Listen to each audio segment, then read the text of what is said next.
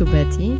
Witajcie w kolejnym odcinku mojego podcastu. Tym razem jest to odcinek przedświąteczny, grudniowy. Obiecuję dzisiaj nie narzekać na pogodę ani na zimę.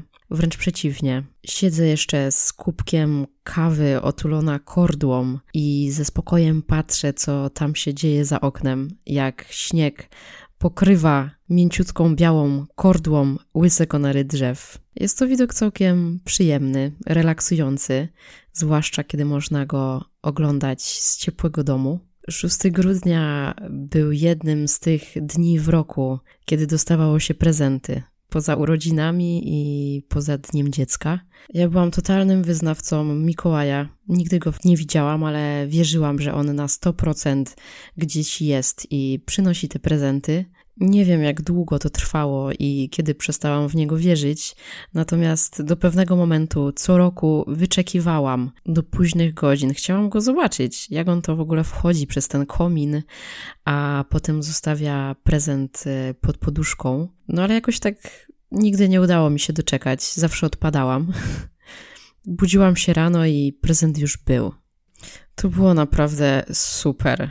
I nie oczekuję, nie wierzę w to, że 6 grudnia obok mojej poduszki będzie leżał jakiś prezent. Byłoby to wręcz dziwne i trochę creepy, w związku z tym, że mieszkam sama. No Mikołaja, oprócz zwykłego prezentu, który najczęściej nie miał nic wspólnego z tym, co zostało napisane w liście, mama dorzucała do paczki takie ciasteczka zwierzątka. To się chyba nazywało zo, coś tam, coś tam.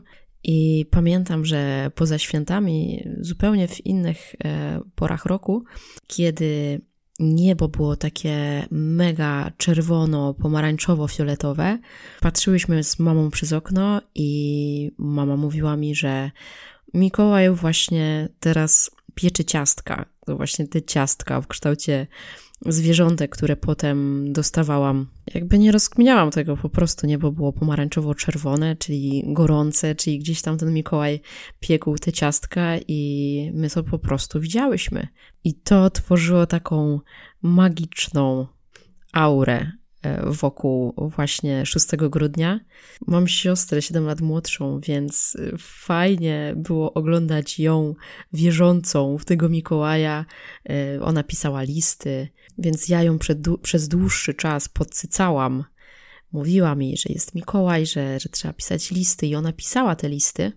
I o ile u siebie nie pamiętam, kiedy skończyła się moja wiara w Mikołaja, tak doskonale pamiętam, kiedy moja siostra zrozumiała, że Mikołaja po prostu nie ma.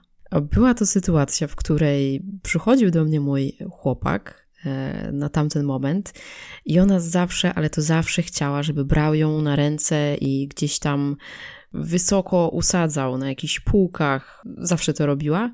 I pamiętam, że właśnie Pewnego dnia chciała, żeby ją posadził bardzo wysoko, bardzo wysoko na, na szafę na przedpokoju, i kiedy ją tam usadził, znalazła swój list do Mikołaja, który tam leżał najwyraźniej od dłuższego czasu. No i wtedy się skończyło. Wyszło na jaw, że ten Mikołaj nie odebrał tego listu i że to jest prawdopodobnie ściema. Bardzo podobało mi się w szkole losowanie osoby, e, której mogło się, której trzeba było kupić jakiś prezent. Najczęściej kwotą zaporową e, były dwie dyszki. I w tej cenie trzeba było kupić jakiś fantastyczny prezent albo jakiś. I w gimnazjum wylosowałam kiedyś kolegę, no i pytam go, co by chciał dostać e, na Mikołaja. I powiedział, że, że nic, że po prostu chciałby te dwie dyszki dostać ode mnie i, i on sobie już je jakoś spożytkuje. No to kurczę, no co miałam uszczęśliwiać człowieka na siłę? Zapakowałam dwie dyszki do koperty, no i dostał swój prezent na Mikołaja. Cieszył się bardzo. Nie wiem, jak spożytkował ten hajs, na pewno coś fajnego sobie kupił za te dwie dyszki, a ja nie musiałam chodzić po sklepach. Ostatnio w pracy wszyscy, którzy mają dzieci, mieli się zgłosić po to, żeby odebrać jakieś super paczki. No i pomyślałam sobie, no ej, ale dobra, no ja nie mam dzieci, nie mam męża, ale ja też bym chciała jakąś paczkę dostać. No i takich ludzi jak ja było trochę więcej, którzy również chcieliby dostać paczkę, niekoniecznie dla swoich dzieci. I z racji tego, że nasza firma niczego takiego nie przewidziała, dla osób takich jak my, yy, stwierdziłam, że zrobimy losowanie i sami sobie po prostu sprawimy prezenty na Mikołaja. Zrobiłam karteczki, każdy wylosował y, osobę, której miał kupić prezent. Ja wylosowałam moją koleżankę, z którą to mam również konszakty poza pracą, więc y, tutaj, jeżeli chodzi o prezent, mogłam sobie pozwolić na coś więcej niż kupienie jakichś bamboszy. Coś więcej mam na myśli prezent y, bez tabu, bez zastanawiania się, czy, czy coś wypada, czy nie. I wpadłam na pomysł, że kupię jej po prostu świąteczne przebranie. Z tej okazji postanowiłam wybrać się do seks shopu. To była specjalna misja, ponieważ nie jest to miejsce, do którego wybieram się na co dzień, e, więc e, to musiało być zaplanowane. Wybrałam największy sklep tego typu, typu w Poznaniu, no i weszłam. Jakby przeniosłam się trochę do innego świata, z miejsca, gdzie wszyscy biegną e, przed siebie otuleni czapkami, rękawiczkami, szalikami, z torbami zakupów, ja nagle znalazłam się e, w samym centrum negliżu. Takie miejsce trochę w stylu e, niby wszystko dla domu, kojarzycie takie, takie sklepy, tylko to, to akurat było miejsce wszystko do łóżka. Przywitała mnie pani z uśmiechem, więc pytam, czy ma może w swoim asortymencie jakieś e, przebranie świąteczne. No co pani pyta, dla kobiety czy dla mężczyzny? Jakoś nie spodziewałam się tego pytania, więc, e, więc od razu odparłam, no, no dla kobiety, oczywiście. No to ona, a co, y, nie ubiera pani mężczyzny w ubrankach? Tego też się nie spodziewałam, e, więc e, od razu jej powiedziałam, co, nie, ja, ja, ja w ogóle to ja nie mam faceta i, i to jest w ogóle um, strój dla mojej koleżanki. Usłyszałam takie niewypowiedziane, ta jasne. Pani zaprowadziła mnie do półki z tego typu ubrankami, z tego typu bielizną. Jeżeli chodzi o asortyment, to, to był dość ubogi. Jeżeli chodzi o świąteczny klimat, Pokazała mi jakieś trzy zestawy. Niestety nic do mnie nie przemówiło.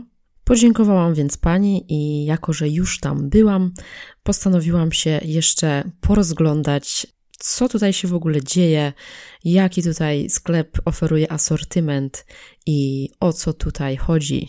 W pewnym momencie dostałam oczopląsu, nie wiedziałam już na co mam patrzeć. Asortyment był bardzo szeroki, głównie jeśli chodzi o, o jakieś wibratory i dildo. W pewnym momencie do sklepu weszła jakaś pani. Ja nadal przymierzałam wzrokiem wszystkie półki. Pani weszła sobie na pewniaka i nie tak jak ja, że tam dla koleżanki pani powiedziała: Poproszę lubrykant. No to pani do niej mm, proste pytanie: e, waginalny czy analny? Pani bez zawahania odpowiedziała: analny, tylko żeby skład miał taki jak ostatnio, który kupowałam. Analogiczny dialog moglibyśmy zaobserwować na przykład w sklepie mięsnym. Poproszę kabanosy. Drobiowe czy wieprzowe? Wieprzowe. No i przez chwilę poczułam się, jakbym była na jakimś city breaku e, w Amsterdamie, na Czerwonej ulicy, gdzie seks nie jest żadnym tabu. Na co dzień nie ma takich miejsc ani sytuacji, nie wiem, w pracy, czy, czy w sklepie, biedronce, w Lidlu, gdziekolwiek, żeby e, w ogóle podejmować takie tematy.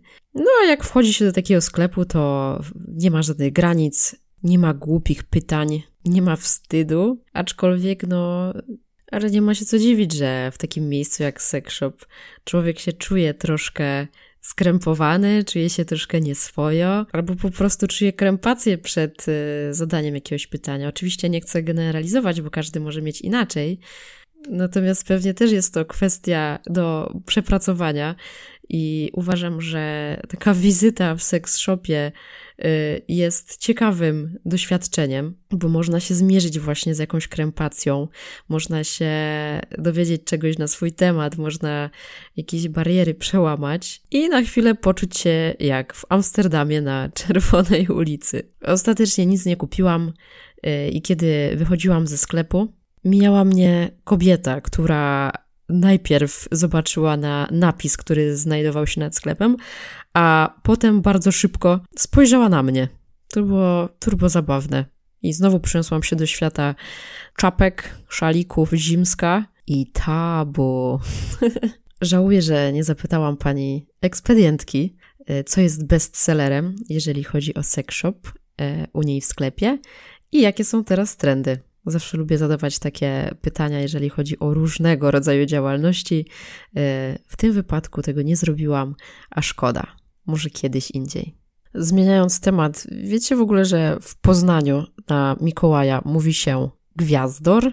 Moja definicja gwiazdora jest zupełnie inna. Jest to facet y, przebrany w jakieś superciuszki, w okularkach najczęściej. Jest to człowiek, gwiazda, która gwiazdorzy, gwiazdor. Y, może to być na, na estradzie, może to być y, jakaś gwiazda, nie wiem, muzyki, filmu, mm, Albo też trochę prześmiewczo można powiedzieć, że ktoś gwiazdorzy, patrzy, ale gwiazdor. Zresztą jest dużo słów w Poznaniu, których e, się nauczyłam, których wcześniej nie znałam, ale to może kiedyś jeszcze o tym opowiem. A wy jak tam? Pisaliście listy do świętego Mikołaja?